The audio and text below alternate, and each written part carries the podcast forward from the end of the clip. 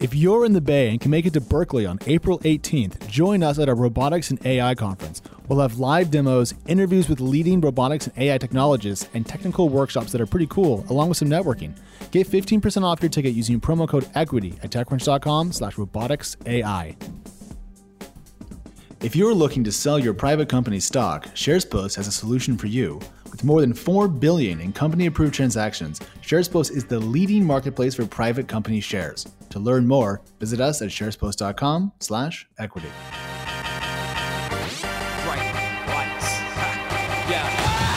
Hello, and welcome back to Equity. I'm TechCrunch's Silicon Valley editor, Connie Loizos, and I'm joined this week by TechCrunch venture capital reporter Kate Clark. Hi, guys. How's it going? Good, Kate. So great to see you. Crunchbase News' is Alex Wilhelm. Hey, everybody. Hello, Alex. And um, our special guest, which I will get to in a minute, but I have to say, guys, I missed you. We missed you. It's good to be Uh, back.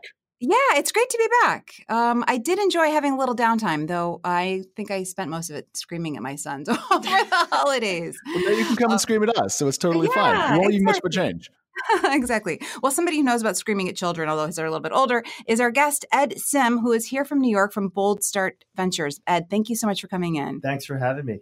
so I understand you flew out to San Francisco on Tuesday, so like right after the snowstorm, basically. Absolutely, but the, it, you know there was no storm at all. It was like an inch of snow, so they built it up. But, Oh, is that right? Yeah, in the media, you would have thought it was like the apocalypse out there. yeah, it's not. It was like Never trust the media. Come on, guys. fake news. well, now they're saying there's like, you know, uh, flooding uh, coming, uh, heavy rainstorms.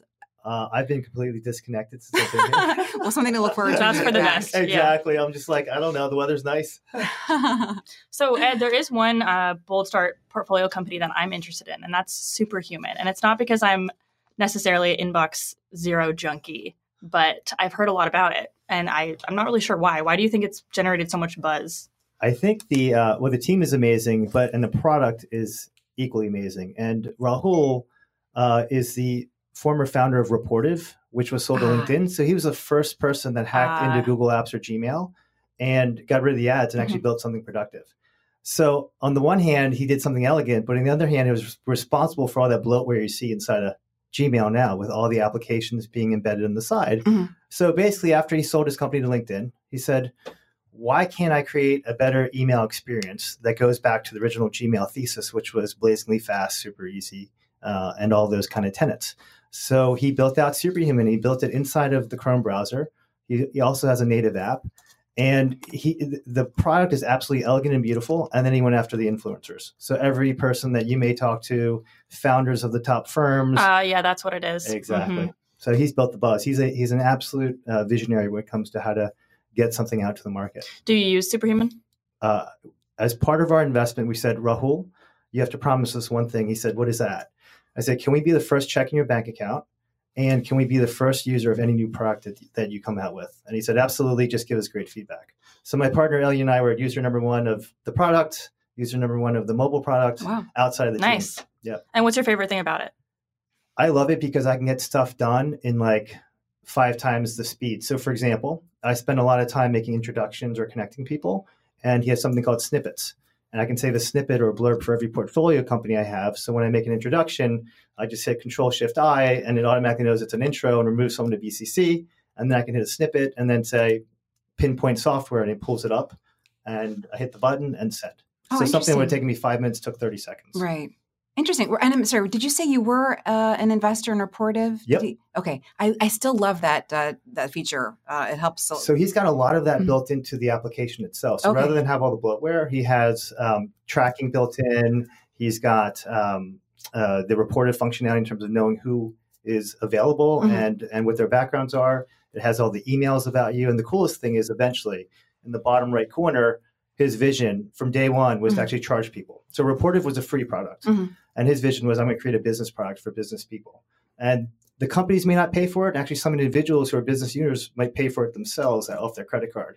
But he's going to do a whole host of enterprise integrations as well. interesting. And so, do you see this as a standalone company, or was was he pretty happy with you know selling to a company? Yeah, no. His uh, most founders after they have that exit Mhm. where they've done you know well, but not kind of changed the world. Mhm. He actually wants to create a super big company. So Superhuman is like an email, but there's a lot more that he wants to do. He wants to make people brilliant at what they do. So you can imagine all the other things that people do at work that he can uh, build in the easy, fast, and beautiful way. I can't actually. What what is another thing that could be I, I, on the horizon? Think about all the pro- productivity apps that you use Uh-huh. on a daily basis. Uh, I don't want to give away kind of Sure, all he's the things, but, roadmap. but let's just say he's got a whole host of things uh, uh, in the, in the, future. hopper. Yeah. Okay, great. Yeah. Um, I- you know, I don't even. I, I'm just looking at it now, but I noticed it doesn't have um, its funding information in Crunchbase.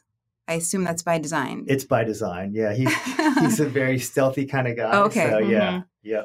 Interesting. Very interesting. Well, switching gears, I guess, quite a lot into the uh, digital health industry. Um, a round I wrote about this week was the $51 million Series B for the Pill Club, which um, was led by VMG Partners with participation from GV Acme Capital, which is the new firm that is now managing Sherpa Capital's funds. Um, because Sherpa Capital had a little bit of a hiccup last year. mhm. Um, one of the founders exited, Shervin Pishevar, correct? This is what yeah, talking yeah. Okay, well, okay. the yeah, sep- separately that they are now they rebranded it this week, I guess, as Acme Capital. right, right. So well, it's actually Scott not a Stanford? rebrand, but yeah, yes. Okay, Mhm. and he's raising a separate fund. I understand too. I, I, I haven't followed that closely. That's Okay. just they participated in this round. This was this is uh, I think uh, my old colleague uh, Dan Primack reported that in Axios. I think Scott's looking to raise like a four hundred million dollar fund. okay. Just a little aside. Mhm. Anyway, back to Yeah, definitely. So, um, so Acme Capital participated um, alongside Base10 and uh, Shasta Ventures. Um, so I think Pill Club is an interesting company. They are birth control delivery, and um, they also write prescriptions for birth control to um, people in 35 states. So a little bit different different than Nurex, which is another venture funded business in the space, but they um, just do birth control delivery and not writing prescriptions. Um, so yeah, Alex, we were talking about this a little bit earlier. Um, there's been there's been a lot of uh, investment in telemedicine lately, but a little bit less so in women's health specifically. Yeah. So what, what really hit me about this was the idea of having access to doctors not in traditional doctor environments. And if everyone can think back to the time before uh, cannabis was legal in California, you had to get a prescription for it.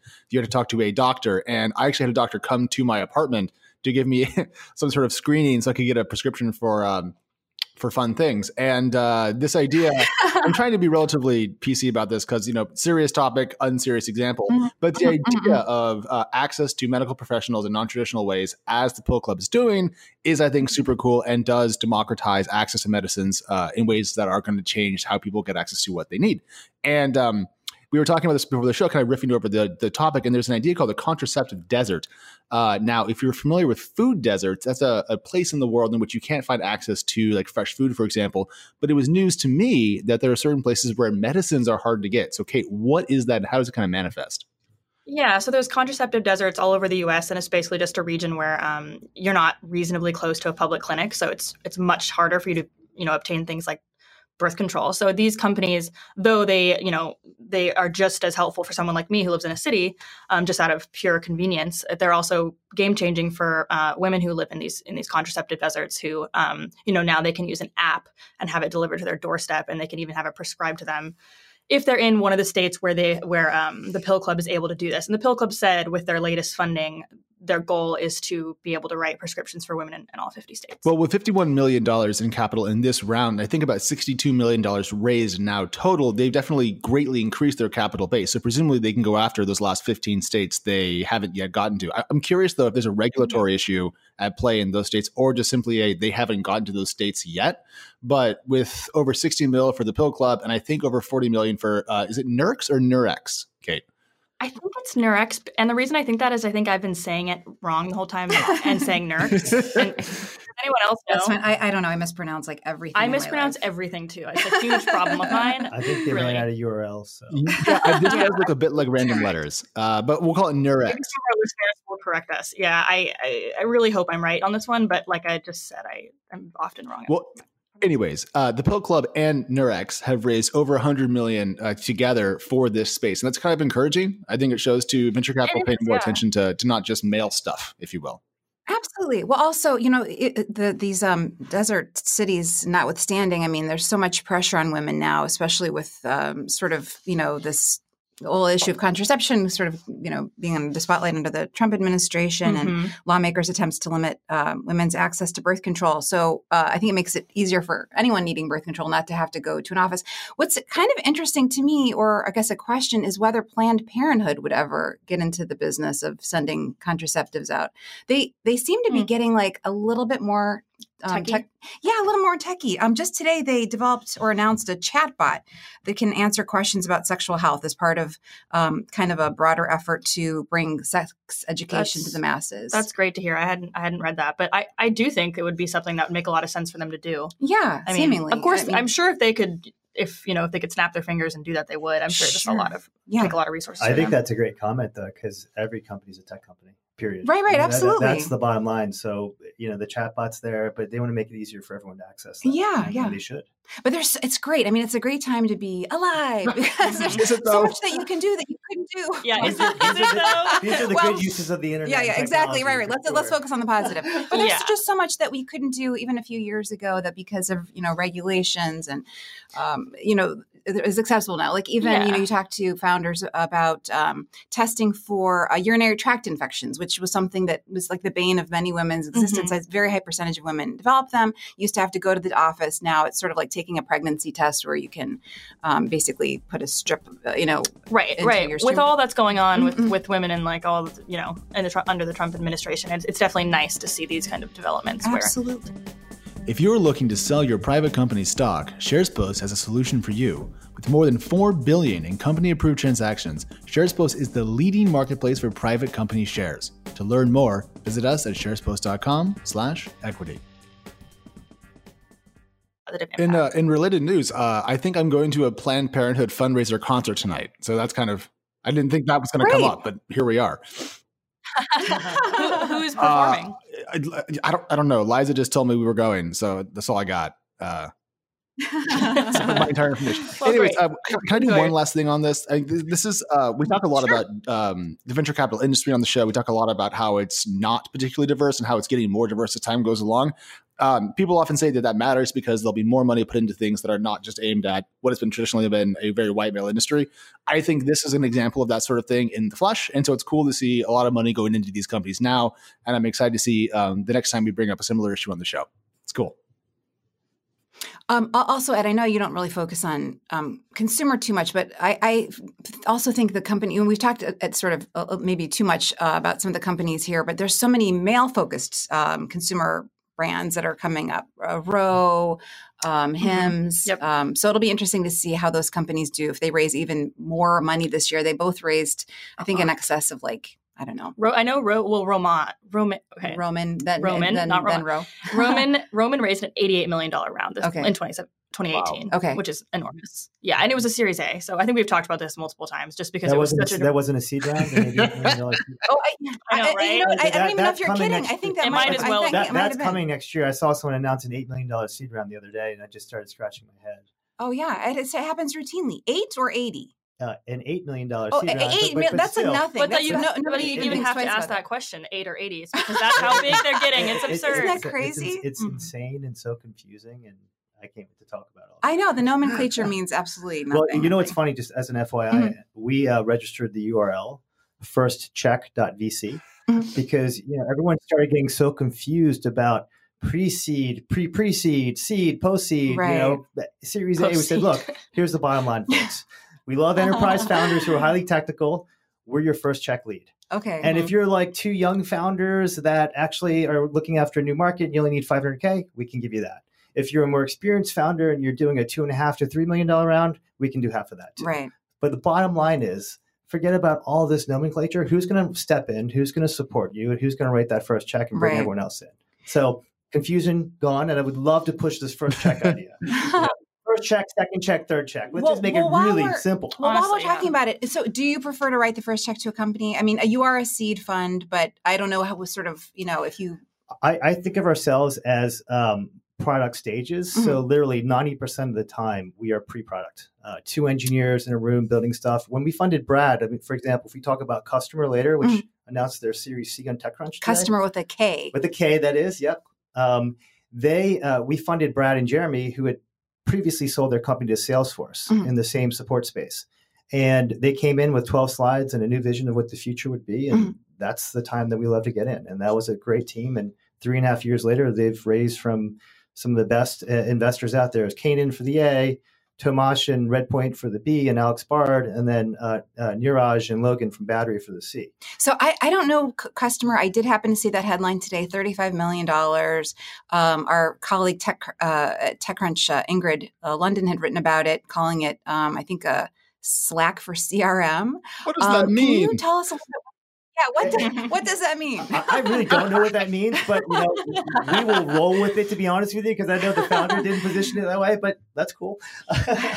um, so, so when Brad and Jeremy came in, they've they've done a few different support startups, and uh, previously I was the first investor in LivePerson and on the board of that company. They're the first ones that invented live chat, and they're a public company today. Okay. And so when they came in, they said, "Look, here's a problem. Uh, we reach." Uh, we reach the companies that we buy from through multiple channels, right? So email, chat, messenger, phone calls. The problem is that every time you reach someone, you're a ticket. Mhm. You're a separate ticket and someone different handles you. So there's no integrated view of who you are. They said, look, let's start with the data infrastructure. The data infrastructure will be let's treat everyone as a person. And whatever channel you come through, it doesn't matter. I'm going to see a Facebook like timeline of everything you've done. Okay. And on top of that, with my data platform, you can integrate anything you want. So when Ingrid mentioned that they're like a Slack platform, Mhm. most of our co- companies or customers have at least 10 integrations. So that now you're not only seeing uh, the ticket and what channel they reach from and what the problem is. I can see order data. I can see like if your ring, I can see what happened if, if your doorbell is down or Wi-Fi is not working. So Okay. it's improved efficiency 25 to 30%. And it's provided that beautiful experience for the support user where it's kind of like Slack it's really easy to use and beautiful and elegant. So that's that's what they did. It sounds interesting. I don't cover enterprise very closely. So to me, it sounds like something that I keep hearing. I mean, how does it sort of differentiate itself most um, dramatically from uh, competitors? So I would say Zendesk is probably their primary competitor. And uh, if you look at what they do, you know, it's all siloed information. So it's really hard to see a, a view, like one unique view of the customer. Okay. Uh, I would say secondly, it's our stuff is much easier to use. Would say the third thing is that we've built is that once you have all that data there, you can do a lot of different things. So you can do automations. Um, you know, you can create if-then statements and automate some responses that come in. Okay. Uh, you can also uh, do other things like search for everyone that bought this product in the last 30 days and then send them an email. Mhm. So if you think about it, that support mechanism is the first step before you actually can do other things as well. Uh, market to the customer and do do more things. So that's a broad vision. It's to start with that first touch experience after they purchase something Mhm. and expand that to other areas. And how do they think about pricing? Are they competing on price with uh, Zendesk? Um, you know, they're, they're definitely not a, a price, Mhm. uh, you know, competitor. Mhm. Um, we basically come in and say, look, here's our product. And I think if you have a vision to actually, and, and they came out with new positioning today about this customer friendship idea. But if you have a vision where you want to be a, a leader in customer experience and not support, Mhm. then come use our platform because we can do these three different things. So it's really about a, a statement on where the world is going Mhm. and how companies want to treat their customer. Um, and that's kind of uh, the vision that they provide and the software to kind of do it. And can I ask? So you funded these guys. Unsurprisingly, they sold their last company to Salesforce. So it doesn't really, you know, if they say, "Look, we here's a paper napkin. I'm turning it into an airplane," you might you might still give them a It's a rocket ship. No. but would you um, approach first time founders the same way? Do you need to see more traction when you're talking to somebody who hasn't sold a company to No, Salesforce? you know what's interesting? Uh, the answer is, is no. Mm. Um, but in this case, if you think about it, you probably would say, if I met a first time founder, they said, I'm going to go after Zendesk and Service Cloud, you Mhm. probably scratch your head and say, why are you even doing that? I Mhm. mean, it's a massive market, but it's completely entrenched. So if we're going to actually go and reimagine what enterprise software used to be 10 years ago for the new age, Mhm. then you need founders like that in Right. the super competitive spaces. However, if there's kind of a new area like serverless technology or serverless monitoring where there's completely green fields, you're going to have first time founders. So there's a portfolio company called IOpipe where the two founders are first time founders. Um, it's Erica Windisch and Adam Johnson, but they're kind of on the forefront of how do you do monitoring? How do you how do you break and fix? How do you monitor? How do you debug all of these serverless functions that are coming out there? But there's you know there's no historical precedent, Mhm. so that's completely greenfield. Okay. So you've got to look at uh, the opportunity and, and the market. Yeah, I mean, speaking of uh, first time founders or second time founders, I think it is a lot easier to raise capital as as a second time founder. And we saw this week um, the WAG founders they decided they wanted to launch a bike share startup, and they did, and they raised thirty-seven million dollars. because there are not enough of those in the world. oh, already. there's definitely not enough. We but need. this is a this is a many, trike many though, not a scooter. This is I think three wheels as opposed to two. Is that right? Um, I thought don't saw an think image so. of that. I I'm sorry, I did just sort of research for this, and I I may have. new electric new electric bike share startup. it almost looks like a more like oh, a it's just really BMX bike. ugly. That's why I thought I had it's very wheels. ugly. Yes. Oh, got it. Okay. But you know, I mean, what's interesting? Okay, so let's talk about this for a minute. So these guys, they are brothers, Jonathan and Joshua Viner. Wow. Um, so their company WAG, of course, raised a ton of money from um, SoftBank. At the same time, Josh, uh, who was the CEO, was replaced uh, by um, a former Yahoo executive, Hilary Schneider. Uh, they, I guess, went on to form some sort of. They were going to get, into funding startups. Um, I guess they sort of quickly decided that they were going to focus their efforts on this new company called Wheels. So, uh, yes, as Kate just said, they raised $37 million in funding from Tenaya, Bullpen, um, AngelList uh, co-founder Naval Ravikant, and others. But in addition to um, this company, I saw also another new company called I think like Oja, Ojo, um, based in Austin, and it's more like Oh, okay. um, a Vespa. Hmm. And yeah, and I don't know if it's raised any money yet, but I what I think is interesting is like the world is already totally like clotted with these scooters and electric bikes, and now you know we're getting into completely different, not not such different, but you know different form factors. I mean, I don't know what makes sense ultimately, but I do think it's sort There's of There's not enough you know, room for everyone to win. I Yeah. mean, i- each if scooters don't win, maybe these No. new bikes can, but if the new, you know, and vice versa, I, I don't see everyone winning because there's not probably enough demand for it. But given the scale of capital that's been going into non-bird lime scooter companies in the world, I wonder if they're not just going to suffocate the entire market. Because I did some research on global scooter companies a few days ago because I hate myself, and I was I was really surprised to find out that there's a lot of companies that are working in the space akin to Wheels, this new um, WAG found WAG founder founded company that are doing Vespas, electric Vespa shares Oh, around really? the world. It's, it's a popular subcategory of micromobility. But like here are just some, some notes about who's raised money as, as a scooter company recently. So Yellow in Brazil raised a $63 million Series A in September of 18. Tier Mobility in Germany, 25 million euro Series A in October of 18. Beam Singapore, 6.4 million October of 18. Wind Mobility Germany, 22 million dollar seed round November 18. Vogo India, 100 milli December 18. Dott Holland, 20 million euros December 9, Oh uh, January 19. And then uh, Blue Duck Scooters US, 5 million uh, January 19. Yeah, right. I it's, tech, it's in Blue Texas, I think. scooters? Anyways, I did Uh, not make that up. It's on Did the you just make that up? Uh, so maybe someone else made it up. But I, I, you know, I see this new All company right. at 37 million, and I'm just like thinking, good luck. You know, because ev- there's so much capital already at play here. You're going to have to raise super fast to find any sort of footing. Yeah, but I think uh, at least often the second generation of uh, of a company is at least slightly better. And it's funny to say these would be the second generation, but like I think they have slightly new and improved features. Like like Wheels says that they are wheel Wheels says that they their uh, pro- their bikes last four times longer because they have swappable parts and batteries. Hmm. So at least because you know we've heard a lot about and we talked a lot about how bird bird scooters are ending up in Lake Merritt. They're ending up frozen. They're ending up broken to pieces. You know their their their lifespans have proven to be quite short. And maybe people, maybe they're sort of safer. I have no idea, And, but and soon we're going to spawn the arms merchant who's going to build the system of record for the Salesforce like platform for all scooter and mobility companies. So if you have the hardware, I'm going to actually provide you the software. I'm going to charge you per scooter, per incident, sure. and I'm going to get sensors and do all that stuff. Well, there's al- there's I- I already guess- a company in Boston that does something like that, Superpedestrian, which has um, this uh, Oh, sort of electric wheel. Actually, I have one, and it is amazing. Um, but they are trying to sell their technology to uh, scooter companies, It's and probably, probably not a bad idea if your wheel's not taking off. Yeah, well, yeah, maybe I know it's Hey, look, at the end of the day, there's probably going to be mass. I- I'm not a consumer guy, but it's probably going to be some massive aggregation play. Everyone's placing their bets. I'm sure Uber will go out there, or Lyft will go out there, and just consume and buy a lot. Yeah, these that's something we've talked about a few times. yeah. Although it hasn't happened, and it's interesting. happened So so Lyft, I mean, Uber was talking to both Bird and Lime. uh, You know, according to our sources, as of uh, you know late last year, apparently those talks didn't go anywhere. Um, now, I guess Lime and um, Bird are both reportedly raising. I think they're both targeting like three hundred million dollars in new funding. Um, Bird at the same $2 billion valuation that it's sort of enjoyed for some time. Um, and Lime also at a $2 billion valuation, which is apparently like double its valuation from June.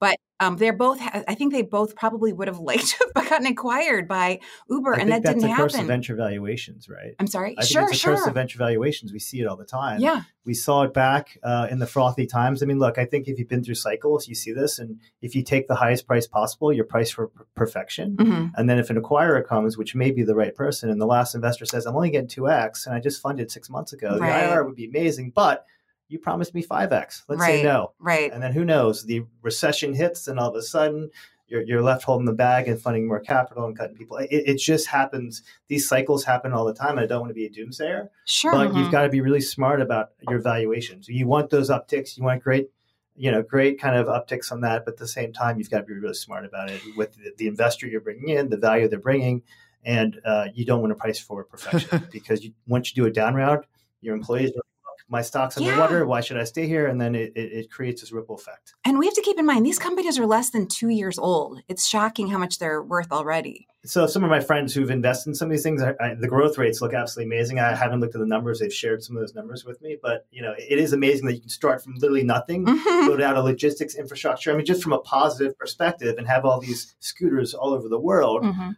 It's it's kind of mind-boggling. That's all done in two years, Yeah. just from that perspective. But there's so many problems that people didn't sort of Oh no, I'm sorry, I was just going could to hear point out you that about to uh, that's totally correct what he just said, but also they're they're falling short of their uh, expectations. So the information reported, uh, I think it was today, Yeah. uh, maybe it was yesterday, that Lime fell short of its um, annualized revenue goal of a, of a pace of about 500 million. They got to like 250 to 300 million annualized run rate by the end of last year. So a very large number, very fast growth, but far short of what was expected or what they hoped to hit. Um, and that's going to bring down your valuation in your next round, as you pointed out, Connie. So I, I- I'm I'm excited about them, but I'm also kind of scared that they're that far off of their expectations in just two years. They were halfway off. Uh, they only between they only hit 250 and 300 million. million annual run, run rate. Right. Wow, so on a- it- it's on quite a a, target of sharpness, 500 if you million? will. yeah, that's pretty. Ooh. I mean, that's the thing. You know, like Ouch. cold conditions, cities limiting the number of scooters. I think uh, that's a huge issue that these companies weren't anticipating. Um, also, the, the competitors flooding the markets. I have to say, Bloomberg. I'm not sure if it was today or yesterday. Wrote a really interesting story about these endowments that are um, these um, college universities that are sort of indirectly funding these scooter companies, and yet sort of hate them or have a very kind of um, conflicted relationship with them. So, for one, uh, the university. I'm sorry, not University of Michigan. Michigan State University is an investor in Upfront Ventures, which is a renowned um, venture firm in Los Angeles. And Probably Upfront Bird. has backed, I'm not sure, I think maybe Bird. Yes, probably Bird.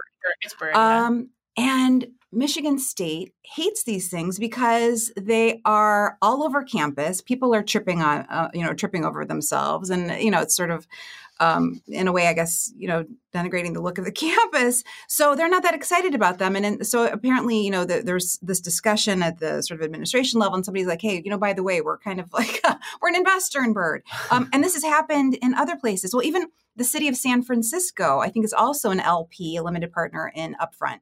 And the city of San Francisco um, got rid of all the scooters last year when they kind of descended on the city. They decided to only give out two permits. Bird is not one of the companies that they allowed uh, in to do back in to do a pilot program.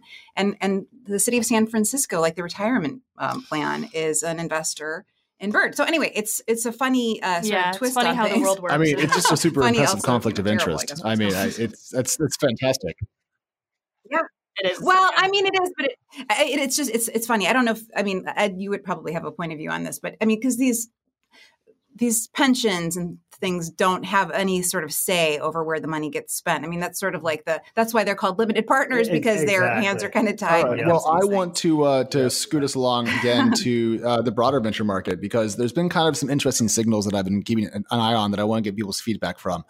So I want to start with the U.S. and kind of the climate or the temperature in the venture world that we're seeing. And I, I know we talked about this a couple of weeks ago, uh, but it, it's important because there was an article on the journal uh, this week that mentioned a couple of quotes from VCs discussing uh, the pace of investment. And there was a quote that I thought was really fascinating. So Josh Wolfe of Lux Capital said that kind of uh, the venture market was swapping fear of missing out or FOMO for shame of being suckered. And so, in my view, it's kind of a, a, flip from people being concerned about missing out on the next big thing versus trying to avoid putting too much money into the wrong company. And that's quite a change from where things were in the middle of last year, especially thinking back to other moments in the unicorn era that were super, super hot. And so, I, I don't know. We all talk to a lot of VCs. I think I'm getting kind of a similar feel from people that there's a lot more caution in the market. And I'm kind of curious if we're if anyone else has seen that um, the same kind of like I don't know just just reticence to write larger checks uh, among VCs that we talk to now. Connie, what are you hearing? Uh, well, I mean, it looks to me like uh, that's probably true, and I think I think we're still seeing tons of deals, but I think these deals have been probably struck um, you know, these deals take a while to come together. So I think a lot of this stuff probably came together late last year as the writing was starting to kind of appear on the wall. I mean, even at your company that we were talking about earlier, Kustomer just raised $35 million, but it had just raised around seven months earlier. Now yep. that's kind of uh, become normal in the last year or two, but that's very abnormal historically. Like, was that company kind of thinking, you know, the winds could be shifting. Let's let's. Yeah, you know what I see the world uh, happening in the enterprise space is a flight to quality. Mm-hmm. And I was actually with one of our founders the other night, uh, Pankaj Chowdhry from Fortress IQ, and we were joking. And I tweeted out that uh, he said, "Look, we're a recession enhanced business versus a recession proof business." I'm like, "Wow, that that is really taken it to another level." but you think about a lot of these enterprise companies, um, or look at uh, Confluent, for example if you're a Fortune 500 company and you want to become a software company and you want to deploy AI, you have to have some t- type of data streaming infrastructure. Um, and so, you know, if you looked at kind of the quotes about Confluent, most of their customers are Fortune 500 customers. It's Audi, it's banks. And you know that's a company that no matter what type of economy we go through, you're going to need that if you want to become more agile and deliver better software to your customers and be smarter, right? So I think there's a massive flight to quality, and you're going to see a lot more enterprise rounds. I think in the next two or three months, I know stuff that's happening. Where you're talking about three, four, five hundred million dollar rounds six months after the previous round. So the enterprise space is different from the consumer space. Okay. Am I saying that's a good thing? I'm not saying that's a good thing, but I do know there's a flight to quality, and that if these companies um, can survive and even sell in, in, in tough times, maybe not as fast as they did previously, they're raising capital. Hey everyone, don't forget this episode is brought to you by SharesPost. Can, can we talk about Confluent for a second? I know that it just raised money again from Sequoia, um, and it's um, which had led maybe its last round, um, which is a big deal for Sequoia to you know lead a, a, round for a company that it's already a backer in. Uh, its other backers are Benchmark and Index, all very good firms. So I assume there's something going on here, but I don't really, um, I didn't understand it based on sort of a brief description. Can you sort of explain to people why this is? Um, yeah, so, in, in, you know, it's plain so language. I think, I, I think, it's an amazing company, by the way, and and and you know, and so it came out of the uh, uh, open source project called Apache Kafka, mm-hmm. and the founders of that came out of LinkedIn, and they basically built a real time streaming data infrastructure, which means that if you think about all the different uh, pieces of the data coming into an enterprise or even at LinkedIn, mm-hmm. and they need to kind of monitor it constantly and update things. Um, you know, you can do it much faster and much cheaper using like um, this uh, Apache Kafka kind of platform. So they commercialize that. Okay. If you're a large enterprise like an Audi, let's say like an Audi, you're grabbing sensor data from all the automobiles.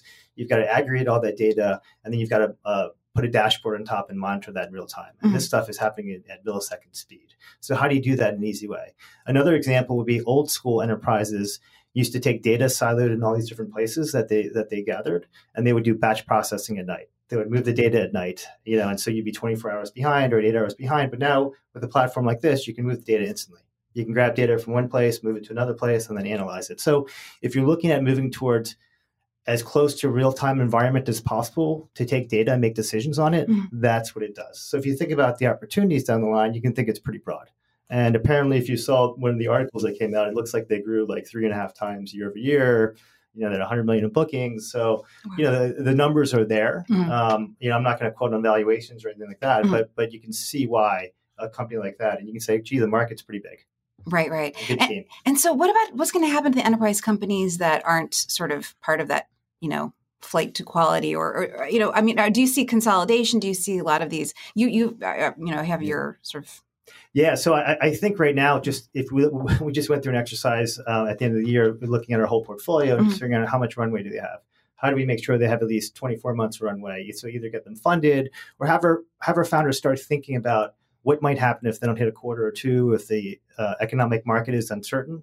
You know, you see the numbers. I mean, the macro numbers they don't lie, right? China's slowing down. Mm-hmm. Um, there's the trade war going on. You know, some people are talking about recession, interest rates are going. I mean, who, and there's you know our administration. Mm-hmm. So there's a lot of uncertainty, and people don't like uncertainty. Sure. And then you also have a lot of venture capitalists talking about, gee, I'm starting to get worried a little bit. So you start there's a self fulfilling prophecy in a way. Mm-hmm. So we just want to make sure people have their A, B, and C plans put together. And just frankly, you and I talked about it earlier. I've been doing this for over 20 years and I've seen multiple cycles. I saw amazing cycles in 96, 97, 98. I saw 2001's disaster. I mean, we had the last IPO that went out called LivePerson. It's still public today. Uh, we saw 04 and then we saw 08. And I think that there's a lot of people out there that have only seen up and to the right mm-hmm. in hockey stick growth format. And I just caution everyone to make sure that you actually think about not growth at all costs, but how do you kind of grow efficiently? And and make sure you have a plan A, plan B, and a plan C as you kind of go through it. So if you read the story about Con- Confluent, they're basically like, yeah, we didn't really need the money. We took, you know, we we took as much as we as as we we're willing to take right now. People wanted to throw more at it. Mm-hmm. Kustomer basically in their in their uh, comment said that there a lot of investors came inbound, um, and they weren't really looking to raise capital. They didn't need to. Mm-hmm. But you know, we got an amazing investor. I mean, you know, one of the best SaaS investors out there, Neeraj yeah. Battery. So, you know, that that was a great opportunity. Well, uh, the numbers are 125 um, million dollar Series D for Confluent at a 2.5 billion dollar valuation, and that's up 5x from its Series C valuation of 500 million, according to the company. So, pretty astounding growth there in kind of like I think about a year or two year time frame. Nuts. Um, but uh, you talked about China, and I wanted to. That was my next topic. So beautiful segue. Thank you for that. Um, there's been some interesting data kind of coming out about the the second half of the year in the Chinese venture market. And if you recall the first half of 2018, it seemed like China was going to be the biggest thing in the, in the history of technology, that Silicon Valley was passe, and that the torch had been kind of passed across the ocean uh, to the Chinese startup market as the new epicenter of the world. Uh, that's changed a lot because in the last couple of quarters, quarters three and four, Chinese venture numbers went down, and that's according to both some Crunchbase numbers that I've seen and some data from uh, Pre- Preqin, P R E Q, Preqin. Thank you. Today is not a great day for pronunciations on equity, Preqin. but I hope everything else is going well. And, and the reason why I wanted to bring this up is, uh, according to the yeah. data that I was just looking at before the show, the Q4 Chinese venture capital totals were a year low, so the lowest of the year, and also they were down year over year in dollar terms. So I, am kind of curious what we think this is going to do to the Chinese venture market because it was running very hot with a lot of very large rounds, a lot of really, really heavy investment, and I presume some hefty burn rates. And so to see this much capital um, decline to join in, if you will, later on in the year, I, I'm I'm concerned that some companies may run short of cash, and we all know what happens then. So I think deal counts is up capital year over year, and deal but count, uh, dollars down were down compared to Q4? Q4 17, but Q4 18 was the smallest of the hmm. year for dollar volume in 2018. So it was kind of a local minimum twice. That's interesting because, yeah, it seems like globally, uh, capital uh, investment you think about uh, 2018 as a whole, you need to dial into the individual quarters. It's a bit, it's a bit Just wonky. Like, yeah, yeah. Oh, I see. I see. Okay. I, don't know. I haven't been following very closely. I was um, watching Bloomberg earlier uh, today, and they had an analyst talking about the fact that e-commerce is uh, still surging in China despite the trade war and the economic slowdown. Um, and uh, I guess a big part of what's driving that is growth of the middle class and what they call you know tier three markets. That's sort of more rural areas where consumers are coming online and engaging in commerce for the first time. So i thought that was pretty interesting. Big ticket items are slowing down there um, including uh, i guess on alibaba. Meanwhile i guess in the us big ticket items are kind of uh, kind of in some ways supporting the economy here. Um, but uh, things like fashion, cosmetics, still going strong yeah. there. So, well, one uh, more thing I, on I the uh, on, the China U.S. situation because I've been Beautiful. tracking this as carefully as I can from from this distance because it's in my view the most fascinating narrative right now in in technology. Uh, at, at, Davos, I'm sorry to bring that up, but I think CNBC was interviewing a uh, a former uh, member of the People's Bank of China, PBOC, a higher ranked guy, and he said in the wake of the Huawei um, arrest in Canada of its, I think, CFO or CTO, one of the two, um, that the investment across the ocean between China and the United States could fall dramatically. And I wanted to throw that out as an idea, something that might come up on the show later on. If we see a dramatic slowdown in deal volume, um, of Chinese money into American companies or American money into Chinese companies, that could really shift dynamics because there's been a lot of cross ocean investment, if you will. Um, and again, it's too soon to know because venture data lags, and mm-hmm. so we can't mm-hmm. even really tell you the answer yet. But hopefully, in a couple more weeks, we'll start to see kind of early indication of if the trade spat, which is now included a, a large number of things as opposed to just the Trump administration, um, continues, and if it does impact those numbers, it will rejigger how capital is raised both here and there. So that's going to be a big 19 narrative, and I'm excited to kind of keep uh, checking in on that as we go along.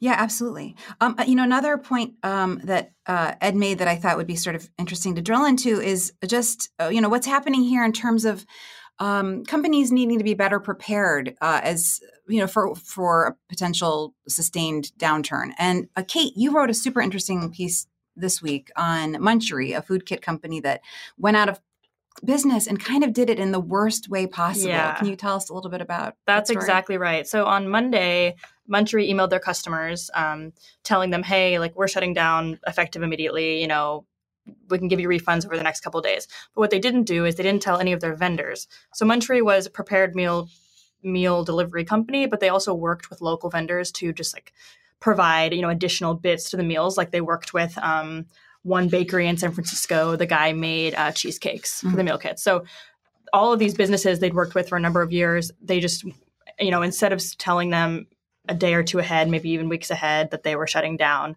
they just essentially ghosted them. Like they they allowed them to continue making deliveries until the final hours, and they didn't they didn't tell them. They still to this day have said nothing. Um, and oh, actually, oh, they, are not even responding to uh, Kate, phone calls or emails. So this is kind of a crazy tale. Oh, sorry, that's uh, my millennial, my millennial, uh, just my millennial talk. Um, so they they just disappeared on them. They're not responding. They're not providing any explanation. You know, they're just completely.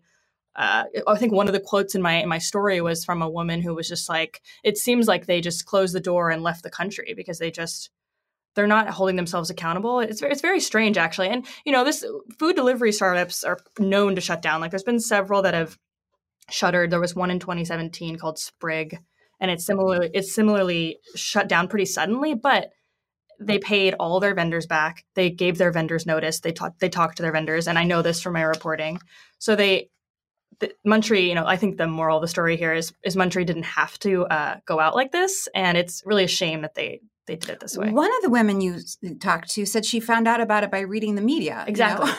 she said is, she read it in the San Francisco Chronicle a day after um, you know, a day after they'd sent that initial email to customers. And this is sort of, I mean, I feel like we're seeing this in the shutdown too, where, you know, like we're, we sort of lose perspective here in Silicon Valley where everybody is a centimillionaire. But I mean, it's hard getting by. And there's uh, one of the, the guy who made the cheesecakes uh, said, you know, he was owed, owed $1,700 mm-hmm. and it was hard for him to pay his employees without that check. I mean, it's not like a yeah. lot of these are very, very, very low margin businesses. They can't just, you know, you can't just sort of up and leave. But, Ed, you know, I'd love to talk to you about, or we'd love to talk to you about um, you know, sort of in this case, I mean, you know, reading Kate's piece, I sort of thought, shouldn't they like the board of directors been involved here? Like, you know, you sort of think, and I'm sure I'm not the only one thinking, like, aren't there wealthy venture investors involved here? Like, who should pay these vendors, or how did this how did this come to this? I know yeah. it's not so simple, but tell us sort of. Yeah, look, I, have unfortunately been doing this for 22 years, so mm-hmm. you're going to see some you know bad situations as long as you know awesome situations. But you know, if you're driving towards a point where you think the business is not going to raise any more capital um, and it's going to you know eventually have to shut it down you need to start doing that analysis way ahead. Mm-hmm. you know a year ahead you need to know what are my liabilities? You know what is the accrued vacation that my employee a lot of people are like okay if i shut my company down you know i don't have to pay my employees but what's the accrued vacation? I mean that's a that's a liability. And so what happens is is that boards are probably sitting there thinking about first of all you've got to do the math. Mm-hmm. like what, who do i have to pay? How much is that total number? And then secondly uh, boards have to do the math and say okay how much cash is in the bank? If we keep running for two or three more months to try to raise another round of capital mm-hmm. like you know what might we have to come out of our pocket with right? And and so those are and, and people don't want to come out of their pocket with money to actually fund things. And what will happen is if there's people fighting over that situation you know, and maybe the founder wants to take it to the mat. I'm not saying in this situation, but mm-hmm. let's say the founder wants to take it to the mat to the last day because I think they're getting funding, and and they get to a point where they're like, oh my god, we're going to have to shut it down, and we was, just went four months past what we could afford. Mhm. Um, board members probably should resign before that point in time Mhm. because you do not want to be responsible for a situation for for a train wreck. And and yeah, I, I mean, unfortunately, I think we may see some more of that. And uh, I think people just need to be really smart about you know being ethical and doing business the right way. Look, unfortunately, when it when it comes, you got to take care of your employees. Um, you know, these food delivery businesses are interesting, right? Because you're talking about small mom and pop kind of shops and one or two man, one or two person shops. Mhm. So, you know, I, I think that you, you should probably take that into account. Uh, they're, you know, they're almost like an extension of your employee base in a way. But- yeah, and what I failed to mention is that um, Munchery had raised 125 million dollars, so uh, in, in venture capital funding at one point reaching a 300 million dollar valuation. Although they hadn't raised capital um, really since 2015, so um, for the most part, you know, I'm, I'm not really sure how they were funding themselves. And they had they at one point raised a five million dollar round, I think, uh, at some point maybe early 2017. So sort of like a help us type of round after raising large financing. So Mhm. that's also a little interesting. And the company, I think, you know, was sort of known, at least to tech reporters, for example, not to be doing well. It had a it laid off thirty percent of its staff in May or something like that. But you know, Mhm. these again, these local vendors shouldn't have to stay on top of the tech news in order to know if they're going to get um, Exactly. paid They had no idea. Yeah, I mean, they the just thought dollar amounts everything aren't was larger. fine I mean, until sure, so I have their suddenly investor list just pulled up stopped here. I mean, names like all of a Menlo Ventures, Greycroft, eVentures, Sherpa Capital, Signature Capital, Northgate Capital, Moose Partners, Matt Mullenweg, Justin Mateen. There's enough money there to cover a $1,700 bill that was left from other portfolio companies. I think they have a more responsibility to not screw over small businesses. Otherwise, you're Well- bad at business. Well, I kind of think so too. One of the investors involved is, um, I think, who maybe led the deal for Menlo and for Sherpa is Mhm. uh, Shervin Pishevar, who Mhm. I think has sort of stepped away from venture capital. Um, but he's an early Uber investor, and um, anyway, I think you could sort of see, you know, these vendors just sort of feeling frustration with him and the rest of the board and the company. I don't, I don't even know if he's involved in the, company anymore, but Mhm.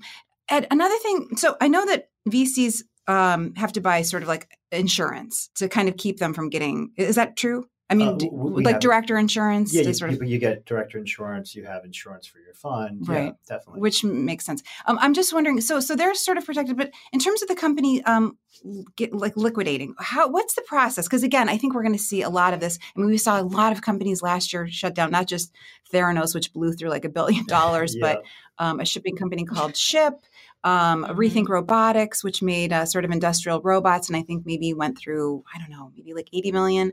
Um, there's going to be more companies that go out of business invariably. yeah. What is sort of like what happens now? Like what will happen to Munchery? They they had these kitchens. I don't know if they have sort of much in the way of hard or soft assets, but what's the liquidation process like? So, so the first thing you need to think about if you have debt, Mhm. then at some point in time, if you're uh, insolvent, you have to work for the debt holders. So basically, the debt holders could take your company.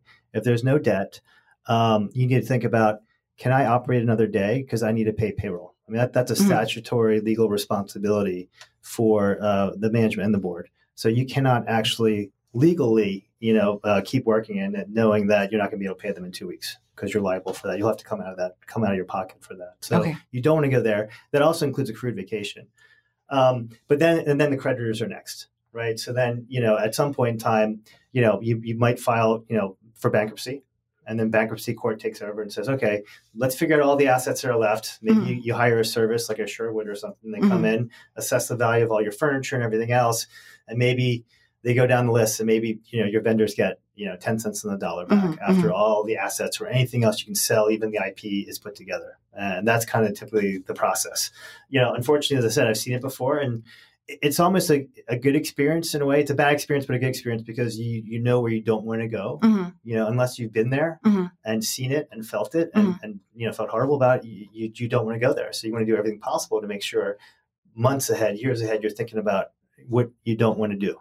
And I know this is not a conversation that anyone wants to have with a startup founder who's got big aspirations of, you know, uh, developing the next unicorn. But is this something that VCs should be talking to their founders about? Like, um, just so they know, or or is it the case that you would have enough of an inkling as the company's going down that that's when you sort of have well it, it, shouldn't be a surprise mm-hmm. i mean mm-hmm. you know if you're if you're directly involved with the business mm-hmm. and, and, and you know work with the founders that's number one number two is you know typically when there's less than 12 months of cash you start thinking about what are your plans let's work backwards when do you need to go out and raise capital mm-hmm. um, you know who do you kind of go after and if that doesn't work and if you don't hit your milestones in sales what's plan b let's start finding a home mm-hmm. for you right but you've got to you've got to communicate with the founders and have a give and take and a collaborative nature because you, you don't want to ever go there it should never happen that way. Right. And once again, I don't know these consumer businesses and how much money gets tied up in all these other things. Mm-hmm. I'm just talking from the enterprise perspective. Um, you know, we we should all be together saying with the founders and saying, okay, let's come up with a plan that we all agree on. You know, let's hit our numbers. If not, you know, let's go raise money with you know eight months left of cash. Mm-hmm. If that doesn't happen, and then of course, you know, the existing investors might love what they're doing, and we, we might be like, let's step up. We're going to step up and buy more, and give you mm-hmm. another 18 months. So there's a whole variety of things, but you have to kind of plan and think about it. Uh, you know, a, a year or two ago, I wrote a story uh, called uh, "The Myth of Due Diligence" because. Um, I think people sort of think sometimes that investors know more than they do. I mean, it really depends on how forthcoming the uh, executive, uh, the management team wants to be. Um, uh, can I ask, like, do you have visibility into your um, portfolio companies' numbers, or are you sort of trusting them to be candid with you? You, you have to be. You, have to enter that. You can't enter like into a marriage mm-hmm. without having that trust basis mm-hmm. together. And I wrote a blog post many years ago and I said, um, you know, good news travels fast and bad news doesn't travel at all. right. But the reality of it, it should be if you have a very good relationship with your founder, um, is that bad news should travel faster than good mm-hmm. news because we like to say that unless you tell us early and give us the signals, then we can't help you. Right. Like I'm not here to kind of say, oh, you know, be, be afraid of the board, or we're here to help you. We want to roll up our sleeves and help you. But mm if you don't share that information, we can't. And you know, I've been of the 20 years I've done it, and all the investments I've made, there's probably been two founders where you know you had that trust relationship, and at some point in time, you just we're getting the wrong information. Right. And so that's a very very minor minor percentage of all the other ones that you know th- that I've invested in. Right. But, but, I think that relationship is super super important. I think so too. And um, one thing that probably changes over time is you know you're a seed stage investor. I think you do sort of naturally have a closer relationship with companies. I think as they get older and they're they're getting involved with later stage investors, there's a lot more sort of everyone's a little bit more hands off, and I think that probably information flow uh, isn't as uh, isn't the same. Anyway, I think we are running out of time according to our producer who's giving us the hook motion. Ed, thank All you right. so I'll much you for then. coming. Really great to see you. Thank you for having me. It's awesome to see you as well. Alex, we'll see you next week. All right, everybody, thank you for listening, and a big thank you to Connie Loizos, our producer Christopher Gates, our executive producer Henry Pickavet, and we will see you all right here next week.